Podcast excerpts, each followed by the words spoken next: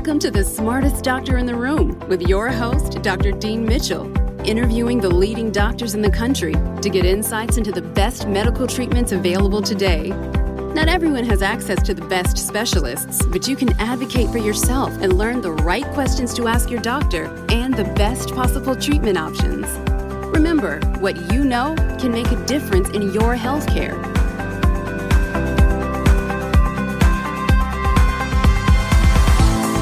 Welcome to the smartest doctor in the room. I'm your host, Dr. Dean Mitchell. My apologies for the hiatus in new episodes this year, but due to the unprecedented COVID 19 pandemic, we are all pretty much in a state of shock. I want to take a moment to thank all my fellow physicians, the incredibly brave nurses, and all the allied health workers, the respiratory therapists, the maintenance workers. All of you represent what's the best in America and are really helping all of us get through this crisis. Today's podcast isn't directly related to the COVID 19 subject, but I think you'll see indirectly it, it, can be. Dangerous food allergies, in fact, dangerous multiple food allergies, have played a major health issue over the past 20 years.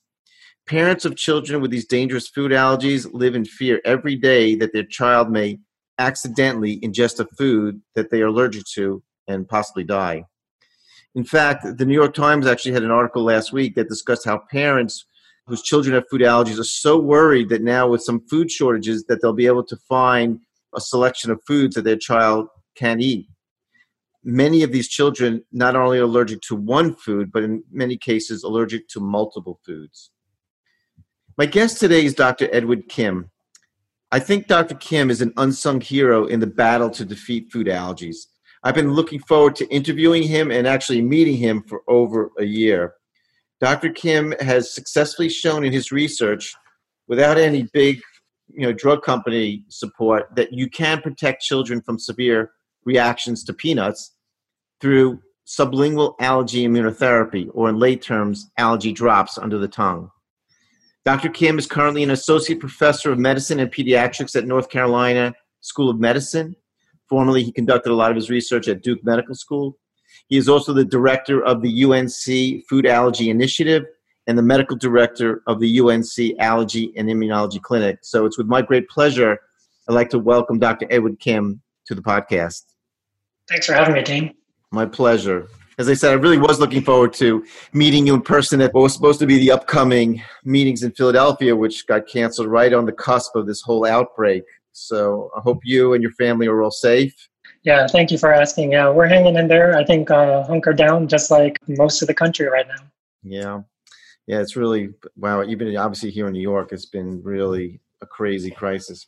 Okay, so getting into food allergies, I want to first start generally a little bit, and people have asked me this question. My own patients. Um, I'd like to get your input. Why do you think food allergies are so prevalent today? And I would like to say also, especially multiple food allergies. So just your your take on this from your experience in this field. Yeah, I mean, again, this is probably the number one question I get from my patients, uh, even to this day. And to be honest, if I knew the answer, I probably be rich somewhere, you know, and uh, wouldn't be necessarily still doing what I'm doing. But you know, again, I think we all consider this to be a mix of a few different factors that are going on. Of course, we think genetics is a part of this story because we know that uh, allergic parents are more likely to have allergic children. And so we know that that's a piece of it. But you know, there's still tons of discussion about, first of all, what we have called for a while now that hygiene hypothesis. So, first of all, this concept that we as a society are too clean. And so, uh, in you know, it's interesting to even bring this up when we're talking about Corona because it's all about being clean right now. But for as much as you know, you know, we we're thinking that our immune systems are basically geared to try to fight infections. And in our industrialized countries, like uh, like in the United States, where a lot of these sort of parasitic and a lot of these other infections don't really exist because we do have good hygiene. Um, our immune systems are sort of left to then become more allergic as opposed to sort of do what we were hoping it was meant to do, which is to fight off infections. So it does seem like that there's got to be a component of this hygiene hypothesis or this exposure out or lack of exposure, I guess, to infectious causes that may be part of the story.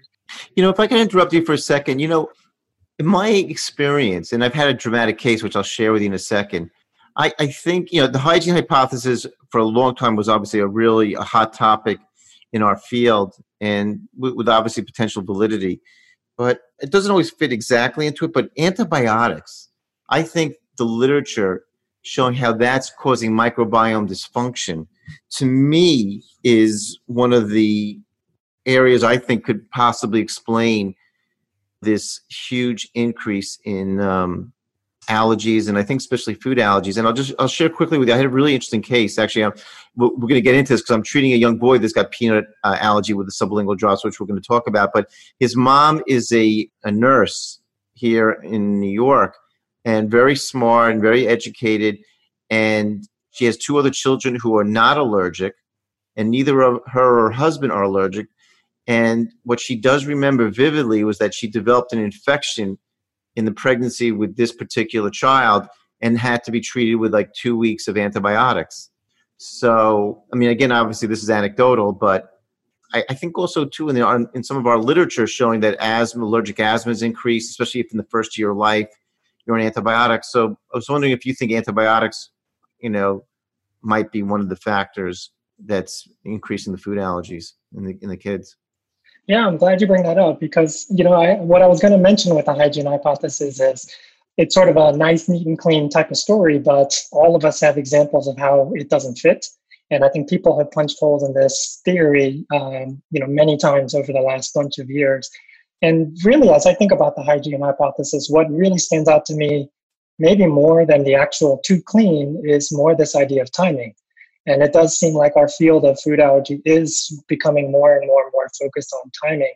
And it seems that, if anything, it's going to be some of these things that happen to babies basically early, early, early in life, possibly even in pregnancy, but definitely early in life that seem to really affect whether they're going to become allergic or not. And antibiotics is absolutely one of those things that we think about. We have all these patients for those pediatricians that are out in the audience uh, all these babies who are initially born and because of a potential infection are given antibiotics right when they're born. What kind of effect does that have? Yeah.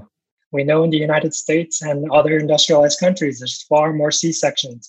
So births that are happening sort of in these sterile environments. And, you know, how is that affecting an infant when they're first born? And does that potentially steer them towards uh, becoming more likely to become allergic? I'm glad you brought that up. I that was like my next point, like on the hygiene thing, that the whole thing with the C sections, and then when the child is born. What's interesting now, you know, again, I learned this from some of my one of my patients was a um, a neonatal specialist. I forgot the name of it, but anyway, it was so interesting what, what they. I don't. I forgot if they did it or the actual obstetrician. Like if a mother was giving birth by C section, they would take a special type of cloth and wipe the vaginal area and the fluids and then wipe it all over the baby, right? And, uh, you know, or especially in the mouth, but I think all over, you know, to make sure that the, because apparently when the, the infant is going through the vaginal canal, it's getting the, you know, those, the mother's protective vaginal microbiome ingesting it essentially. Yeah, and and so definitely again, even that points to this idea that uh, there must be you know some magic window of time for our, for all of our newborns, our infants, where their immune systems are more likely to become tolerant to all different kinds of things, including different foods. And it does feel like uh, our sublingual research is no different, but there is, again, a major push towards intervening early. And whether it's going to be the early introduction of peanut to try to prevent allergy or in someone who's already become allergic, if we can get in there and actually treat them early, we have more of a chance of actually making a long term impact uh, on these children. So, again, you know, the specifics of the cleanliness are still debatable, but I do think that the early timing, that aspect is something that definitely stands out. Yeah. Well, that like that dovetails perfectly into the next question I wanted to bring up with you as well. Timing. You know, we now there's been a lot of research and literature on helping prevent food allergies before they even begin. And I know you're familiar with the LEAP study. Some of our listeners may be aware of it as well too. It was the early introduction of the allergenic foods into an infant's diet, uh, hoping to avoid the development of dangerous allergies, which I'll just explain briefly for our listeners. It was very interesting that several years ago, an allergy researcher in England, Gideon Lack, I think he was giving a talk actually in Israel, you know, of all places, where I did some of my training, and he noticed among the doctors there, I guess, especially the pediatricians, that there was a much lower incidence of peanut allergy in their country. And he saw it contrasted with what he was seeing in a Jewish population in London. And then he got data, or uh, I guess, checked with uh, doctors, I believe at Mount Sinai, Dr. Hugh Sampson's group in New York. And they did a study, you know, and looking at what were the factors why there was such a lower incidence of peanut allergy in Israel versus London and New York. And essentially, what Dr. Lack found was that the early introduction of peanut into these young infants' diet made a huge difference in the incidence of peanut allergy. And um, I was just curious because obviously you treat, you know, so you know, involved with peanut allergy. Have you been taking any steps at your institution? Is this again something that you you're seeing more firsthand, where there's been protection because kids are getting these allergenic foods earlier in their diet? So I will say anecdotally, more and more people are asking about this. But I think our experience is probably going to mirror what many other places in the country have seen is that the implementation of this early introduction has been much, much, much more difficult than we would have imagined and much slower than we would have imagined. The data that that LEAP study showed, I mean, again, you don't see graphs that are that dramatically different uh, in much research. And it's, so it really does look like this can make a tremendous difference but actually putting it into practice has been very difficult and for multiple reasons but i think just number one is getting the information out there the idea of sort of avoiding peanut because it is an allergen is so ingrained in so many of us and it's not just the, the, the parents but a lot of us as providers the allergists kind of grew up in a world of age one two three for milk egg and peanut and then even the pediatricians the number of pediatricians that I go and ask about food allergy, and they can immediately tell me one, two, three. It's amazing how sort of ingrained that that sort of teaching has become. And so to sort of unteach that, I think is uh, it's a lot of work. It's a lot of important work that has right. to be done. But uh, I will say that you know what we have seen so far has mirrored that so the kids generally do tolerate it if you get it in there early but it's just been very slow to get it out there you know, you know it's interesting mike the podcast i have hopefully coming up next week is actually with an allergist who's been working with a company called ready fast go and it's really interesting they're coming up with these packets that they're hoping that parents with you know have a high risk of food allergy in their family will add to I guess either the breast milk or regular milk to try to catch these kids and, and make it easier instead of you know a parent having to you know come up with their home own homemade remedy. Because you're right it's very challenging and I, again in talking to some of the other allergists that around the country it's just a question the pediatricians are really on the first front line of this and they have to be educated so that they can educate the parents and select i think the um, the right population to to implement this with so well, I'm really kind of excited now, Dr. Kim, to get to your research, which I've been following for. You see, I'm a, I'm a big fan of yours. I've been following it for probably at least eight or nine years because I know I have the journals that you published in. I still keep them in my house. Um, so I just want to ask you this. First of all, what got you interested in sublingual allergy drops for, for peanut allergy? Because, you know, I, I know at the time that your study was published in 2011, it was actually a big time for food allergy treatment. There was also studies being published at the same time, and also from your institution, which I think was at Duke at the time, was on oral allergy immunotherapy. So, uh, just out of curiosity, what uh, what got you interested to try to use the sublingual drops? Really, it was actually my mentor. So uh, it all started when I was uh, during my fellowship training over at Duke, and at that time, I was fortunate enough to be working directly under Dr. Wesley Burks, who, of course, is um, you know the father of all a lot of this food allergy, especially the peanut allergy treatments that we've been doing. And it's just amazing to think back. I mean, this was 2008ish, something like that. And mm. at that time, um, there were some ongoing studies. One of them using this peanut flour and just you know giving a little bit to these allergic kids, as well as trying it in this liquid drop form.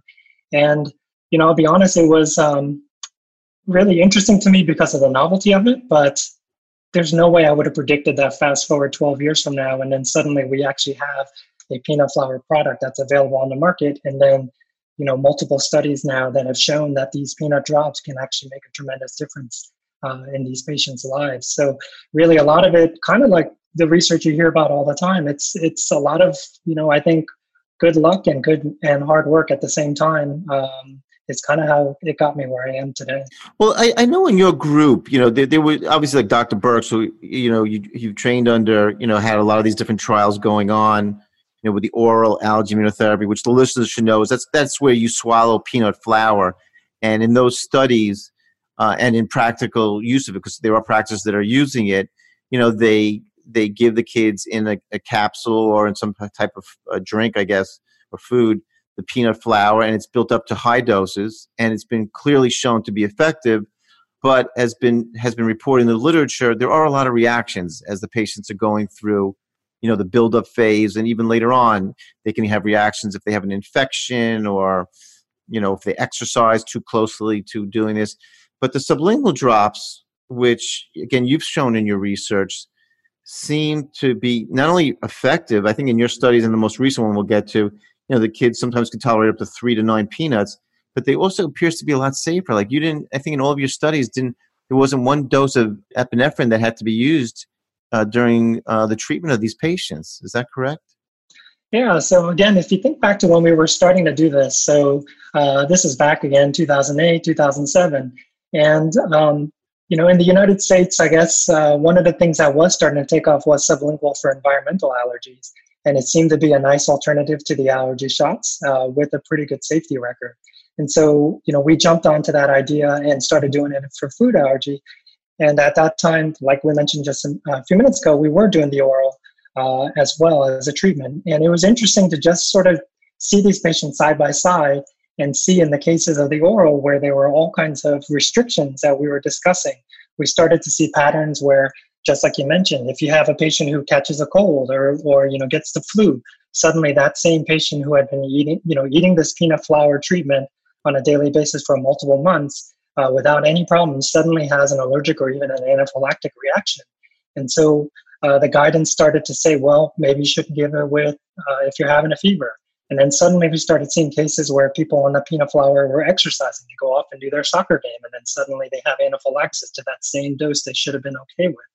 And it was just fascinating for me to be sitting there with our sublingual kids and thinking, well, should we be worrying about this? But to be honest, just not seeing it. Yeah. And so our kids really did well with it. And the, the side effect that they all report, or many of them report, uh, lines up exactly with what we had been seeing for the environmental allergies. And that's this itching that some of the kids will get in their mouth that may last for, say, 10 or 15 minutes. It might be annoying at best, but really none of the, the, the kids really needed any treatment for it. So uh, there was not any Benadryl use. There was definitely no epinephrine use. And really, these these itching would just go away after about 10 or 15 minutes on its own. And so, you know, really stood out to me that we have something here that, you know, patients, if they had to use it for a long period of time, probably could because the safety looks so good.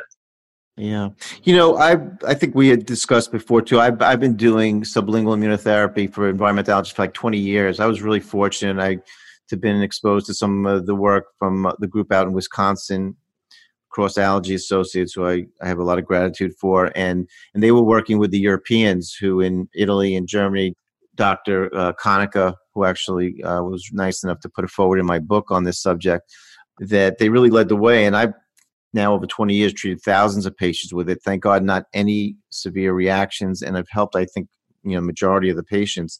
So that's why, I, again, I, I think it is such a great convenient type of thing.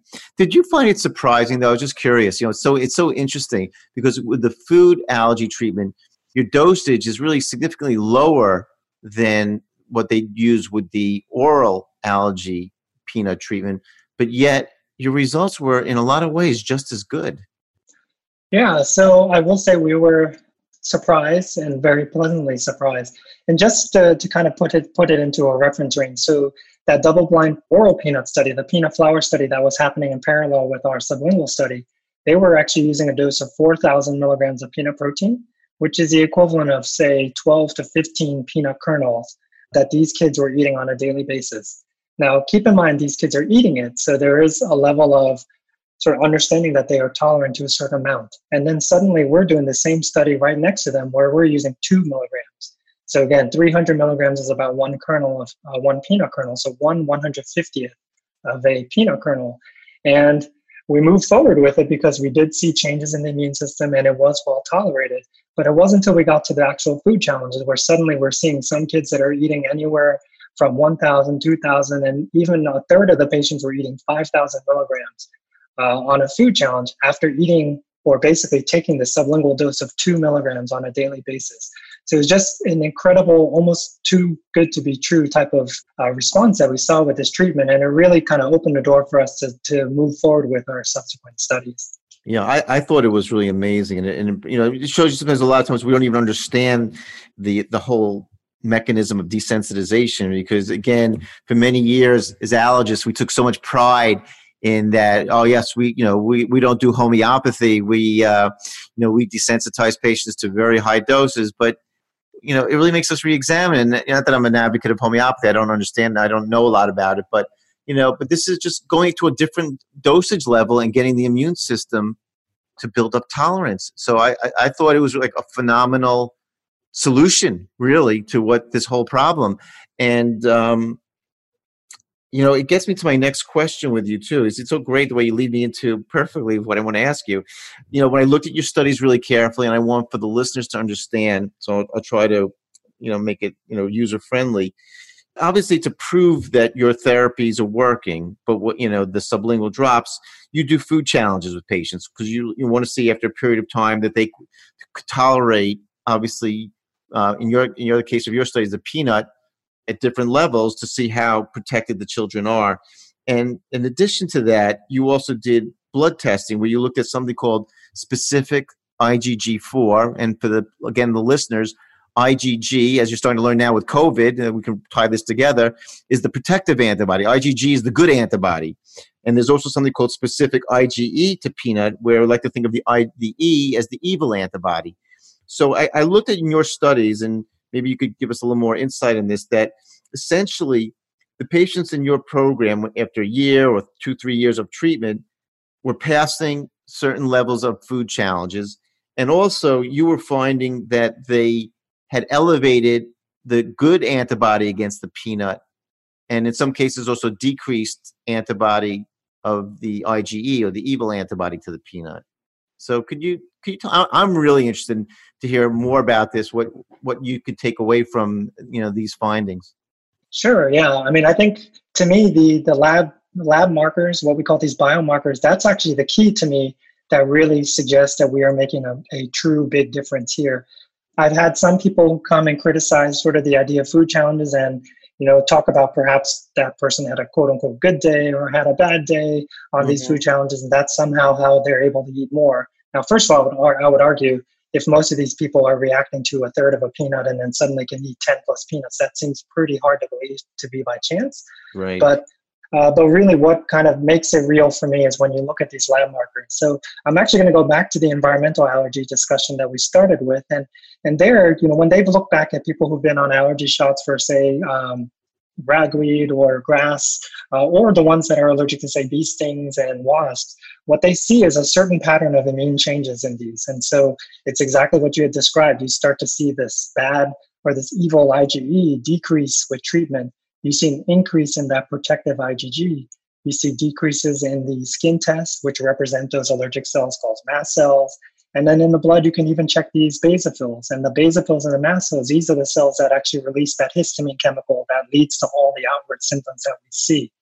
And so there are patterns of, of these changes in the immune system that we see with those other types of treatments. And then when we moved over to food and we're looking at our sublingual, uh, even with this, again, tiny, tiny dose of two milligrams, when we started seeing skin tests getting smaller over a period of six to 12 months, when we started seeing the IgE go down and the IgG4 go up, it was, you know, I mean, it really showed us that we are, uh, this is not uh, some sort of fluke type of response we're seeing in a food challenge, but we're actually making a difference to the immune system. We're actually decreasing the reactivity of the immune system. And then when you get to the actual food challenges itself, then you see it in real life. You see that patient suddenly be able to eat 10 or 20 times as much peanut as they had been sort of at baseline without treatment.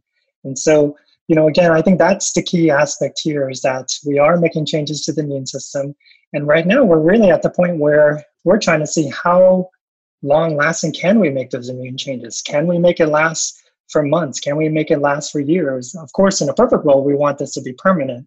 At this point, I don't know that we have any, um, you know, enough evidence to really suggest that. But I think there's a lot less doubt right now that it is making a change. It's just a matter of how good and how long can we make it last. Yeah. So, Dr. Kim, what's the range that you've seen? If, if is it you know? Because I know in some of them it's been very transient, just a few months. But have you seen where patients, you know, I guess I, I think you did in your follow up study where some patients was it like at least over a year or two that they were still protected even though they had stopped the sublingual drops?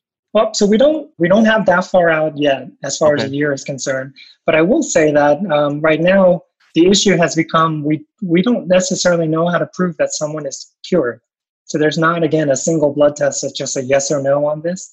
And so that's where we've come up with sort of this um, I would call almost wimpy way of measuring basically having someone on treatment for a period of time show that they are protected with that food challenge that they do well on, and then taking that treatment away for a period of time. So whether it's one or two or three months, and then seeing if that protection is still there. So kind of what you just mentioned. Yeah, that's a good idea. Yeah. Yeah. The problem though that we run into though is um, the way we've done it so far is that we've only checked the people who have sort of the the full pass or the maximum protection that we tested them to. So if we decided in that particular study 20 peanuts is the, the magic number, then those are the only people that we would take the treatment away from and then say a month or two later see if they can eat 20 again. But to me that's a little bit faulty because that 20 peanut number it's sort of made up. Right. And to right. me honestly again is that a cure? Is that not a cure you know and what about that person who's able to eat 10 peanuts? I would say again no one's going to eat 10 peanuts by accident. So that's still a really important clinical marker to me. Right. And for that same kid i would love to know if you miss your drops for two months are you still protected or do you have to start over? Right. And so with our newer studies we have been trying to do exactly that is trying to just take all comers wherever they are, whether they're sort of the, the full maximum 20 or 30 peanut protection, they're the 10 peanut protection, or maybe even the one peanut protection. Yeah. And then trying to see how long does that last. Because I do think that there's going to be some super practical implications to this. Yeah. At this point, I don't know that anyone is ready to say any of these things are a cure. But if you knew that you could be, say, off for a month, say you had summer camp or you know a vacation, something where you're off for a month, and that uh, you know you fell off the wagon and you just right get right back on and you're back to where you were and fully protected again. I think that can make a tremendous difference. Yeah and i think a couple of really important points i just want to look for the listeners and i think you probably would agree. I mean one of the things is the drops are really easy to do. It's not like the oral allergy where they have to eat a certain amount of peanuts a day when they're at maintenance. I mean doing a little dropper on your tongue is quite easy and it's portable and you could take it. So that's the number one thing. And i think also too so many children and the parents they, they're not looking obviously to eat 10 peanuts. They just want to know if there's one or two peanuts, God forbid, in the bottom of a salad or a cookie or something that they don't go into a, a severe allergic reaction. And, and I think the kind of work that you've done has shown that this can be not only protective immunologically, but probably to some degree mentally as well. You know, it's like people, parents, and the kids get so afraid. Oh my God, they find out there was a peanut in the bottom of my ice cream or something like that too, and and then the anxiety builds up along with the actual physical reaction. Yeah, I'm really glad that you bring that up because um, I do feel like that is something that is different than when we first started doing this research and today. You know, if, if we had a one shot cure, of course everybody would sign up for that. But at this point, we don't have that. And so you know, I think early on with our research, it was mostly us as the researchers kind of putting on the patients of what we thought should be the answer. And that was to eat as much peanut as possible on a daily basis. But I think what we have discovered really over the last 10 plus years is that, you know, that's not necessarily what patients want. And you've kind of brought this up. At the end of the day, what patients really, really want here is to not worry about it, is to not exactly. think about it. Yeah. The majority of the kids that we've had in our treatment protocols who have graduated, when I ask them, "Oh, aren't you so excited? You can go get that jar of peanut butter or eat that Reese's mm. peanut butter cup." And to be honest, that is the last thing in the world that yeah. these kids want to do. Yeah. The one thing they want to do is go out there with their friends, go, you know, go to Dairy Queen, go wherever, and just not order the peanut, but not think about it, not worry about it. And really, again, I think it hits at what you mentioned that they just want that reassurance that they're going to be okay. And at the root of all of this is they just want to be normal. They want to be like all the other kids. You're right. You know, my son's best friend growing up had severe dangerous peanut allergy and he used to always walk around. And he was a very popular kid. He was really a great athlete, so he was really lucky. But it was like a stigma for him. He used to carry around that fanny pack all the time.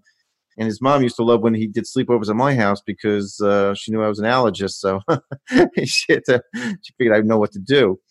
You know, Dr. Kim, I want to go back to one more thing too, which I found because I've been following some IgG4s on my environmental allergy patients. And, you know, I just want to get your input. This is my own personal edification. You know, IgEs, which, you know, some of these allergic kids can be very high. Their total IgE, their specific IgE. Uh, to peanut, for example, you know, sometimes you'll see it's you know over hundred, and to those specific proteins when I've been doing desensitizations for the environmentals, like and I look at the specific IgE, for example, you know, in those cases like to grass or tree pollen or dust mites, I've been looking carefully at a, a total level, but also the ratio, because you know, if you think about it, if somebody has just, for example, an IgE to peanut of 100 and has severe reaction, and another kid has a specific IgE, let's say, to peanut of 10, but also has very severe reactions, their IgG4 is going to probably be different, right? Because there's less, you know, in the second one's a tenfold less IgE level. So I was just curious, did you guys ever look at the ratios of, of giving you an idea if there's protection? Or do you look at, you know, if someone gets at a certain level, like, I don't know, whatever, it's 1.0 or something? I saw that with some of the peanut studies. They did that for foods. So I'm just curious if you, instead of having to do these food challenges, if at some point you know there'll be information enough from the from the lab the blood to have a fairly good idea. Yeah i'm really glad you bring that up because unfortunately like you know at this point our typical test is not great at predicting severity. And you know that is one of the bits of information that is so vitally important to patients. I mean if you knew that your kid if he ate peanut was just going to break out in hives and not have anaphylaxis that you know is a tremendous difference sort of on their mindset. But unfortunately at this point we don't have a test that is very good at predicting that.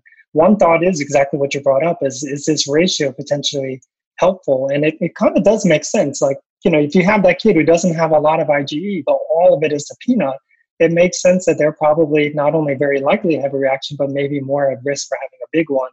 Versus you could have some of those kids who have tons and tons and tons of IgE, but it's a little bit to everything, a little bit to wasp, a little bit to ragweed, a little bit to peanut and perhaps those kids maybe don't have as much a big of a reaction. In our studies, we've tried to look to see if that can somehow predict who will do good and who wouldn't do good. And I think, unfortunately, the numbers in our studies haven't been quite big enough to really say for sure. Yeah. Uh, but I absolutely agree that that's something that uh, we want to be studying. And, and a lot of the other newer studies are looking at exactly those numbers to see what type of predictive value they may have, sort of at baseline but then also, can it somehow predict the kids who will do good on these treatments or not? You know, one of the things also, I know you as a researcher, and as I said, I really laud what you're doing. I mean, it's, it's just so important. And of course, without really big pharma support, because they, they have their own agenda. But, you know, one of the things I also like the idea about the food allergies, and I actually just started doing it myself with some patients, is also with the drops, you can mix different food allergens. Now I know again, like in research, you're looking at a very from a very pure point of view because you have really important things you have to prove. But you know, as you know, and I know, so many kids that have a food allergy, it's typically not just to one allergen, and a lot of times it could be multiple tree nuts. It could be milk and egg as well, and this this is where really the hardship comes in for a parent because it's hard enough when your kid's highly allergic just to peanuts, but all of a sudden throw in egg and milk and wheat and now you're talking about serious anxiety. so, just the, what your thoughts would be in the same way we mix environmental allergens. Do you think there would really be any negative to mixing food allergens in, in treating these kids so you could do it all at once? Yeah, I'm glad you bring that up as well because uh, I would say probably at least 50%, if not more, of the kids that we treat for peanut allergy have other allergies. And whether it's going to be those tree nuts or, like you mentioned, the milk and the egg, and if we had to treat one at a time, I mean, each of these treatments, typically we're looking at a multi-year treatment.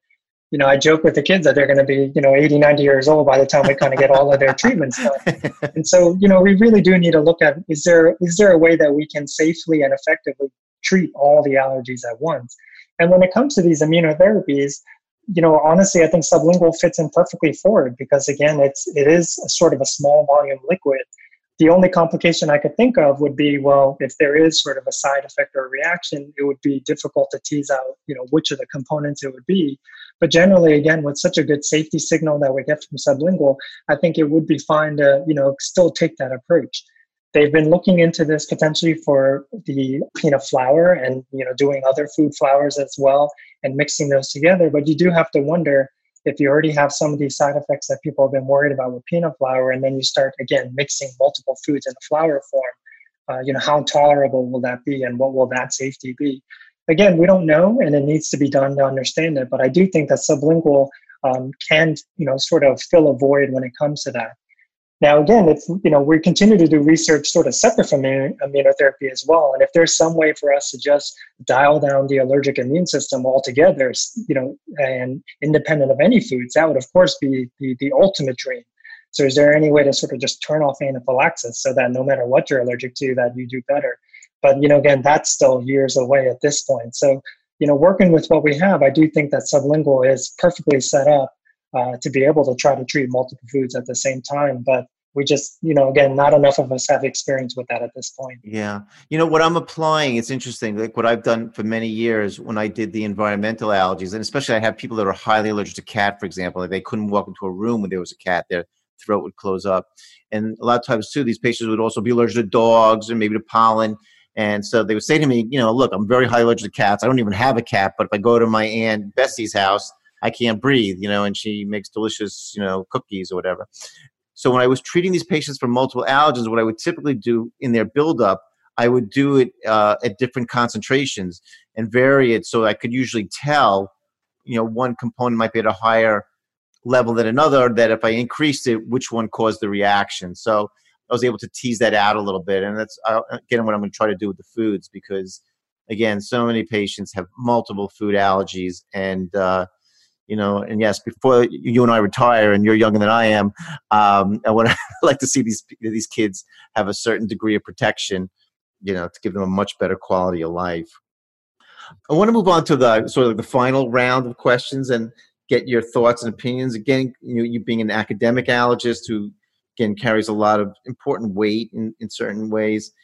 Do you think that I don't know? Do you think allergists in general and maybe even the drug companies that are coming out with all these what I call drugs have forgotten what the allergists were originally trained in, and, and that's desensitization.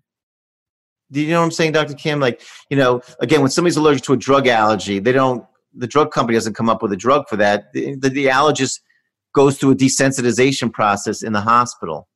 And what I, you know, I'll give you my, this is my personal take. Let's say there are a couple of products for sublingual tablets for environmental allergens. But what I've found with patients is that a lot of them didn't tolerate it because it wasn't at different doses. It started at just one high dose. And yes, some people tolerated it, but a lot of other people didn't. So, do, do you think that as a specialty, we've forgotten a little bit what our strength is? Yeah, I see where you're going at with that. And, you know, I think that is probably coming a little bit from a combination of practicality and and of course i think marketing with sort of the science that we understand. But i think the one thing that would now it might be because i'm living in this academic world where i'm oblivious but the piece that would make me feel better that we haven't totally lost sight of that desensitization is the the um, the, the lab work that we've been doing behind our studies. So i you know i went on and on about it a little bit ago but you know, for many, many years, we did this desensitization stuff for environmental allergies, actually for 100, 100 years, right. uh, without knowing a lot of the science that was behind it. And we knew that our patients were getting better, and we fine tuned sort of that craft as allergists over many, many, many years. Uh, but, you know, now I think as we study sort of what is actually happening at the immune system, it actually, if anything, is a little bit reassuring to me towards what you mentioned about uh, desensitization, because I think we're trying to understand what are we really doing to the immune system and then trying to find ways to tweak it and, and get better at it. And so i think at least in our academic worlds i feel like we are if anything hopefully starting to even more embrace that desensitization and, and by understanding it in more depth. And then like i just mentioned can we you know are there ways we can do this desensitization better? So not just sort of keep doing sort of the same thing we've been doing over and over again but you know some examples would be well we know that say peanut sublingual works what if we is there anything we can add to that peanut that could maybe make it affect the immune system in a stronger way or a safer way? Or there are combinations of foods like you had mentioned that can potentially do this. And and so i do think there's hope.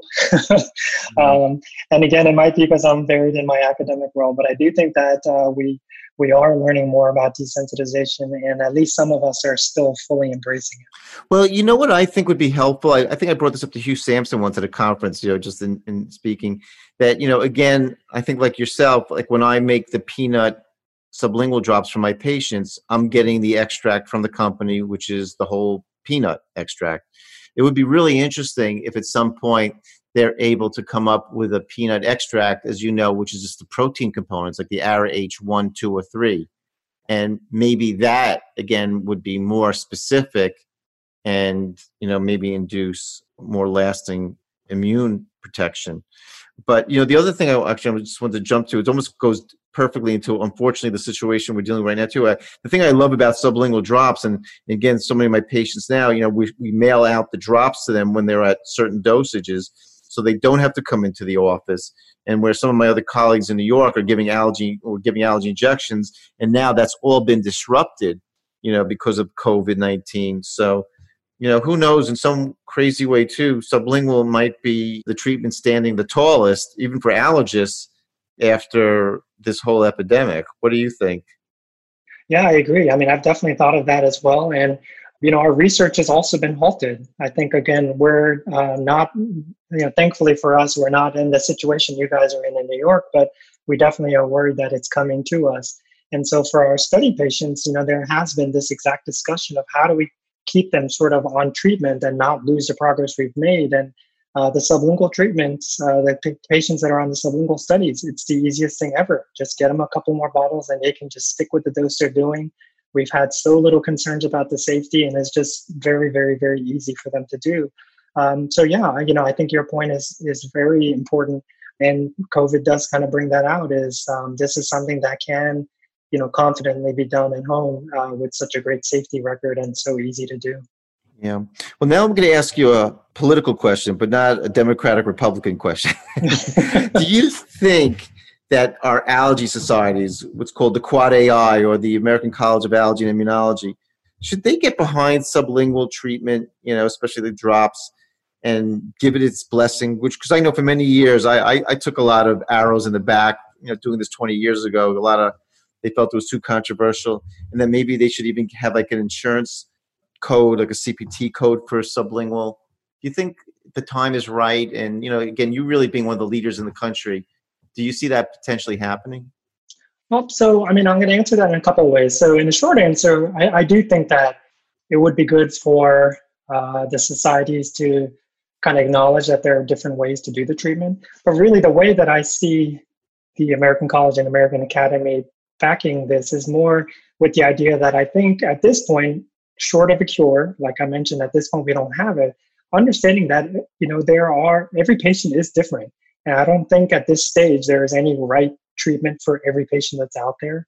And I think there's going to be some patients where that peanut flour is going to be right for them, and whether it's because of their personal severity or if it's something specific to their lifestyle.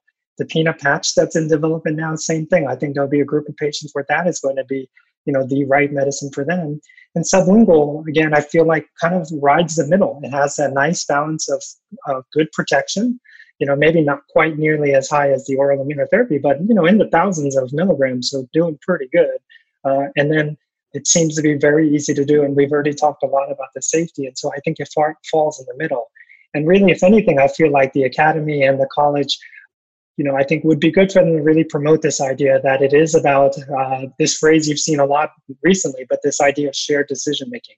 I think we are in a position where we're talking about personalized medicine for for food allergies because it affects every patient in very different ways.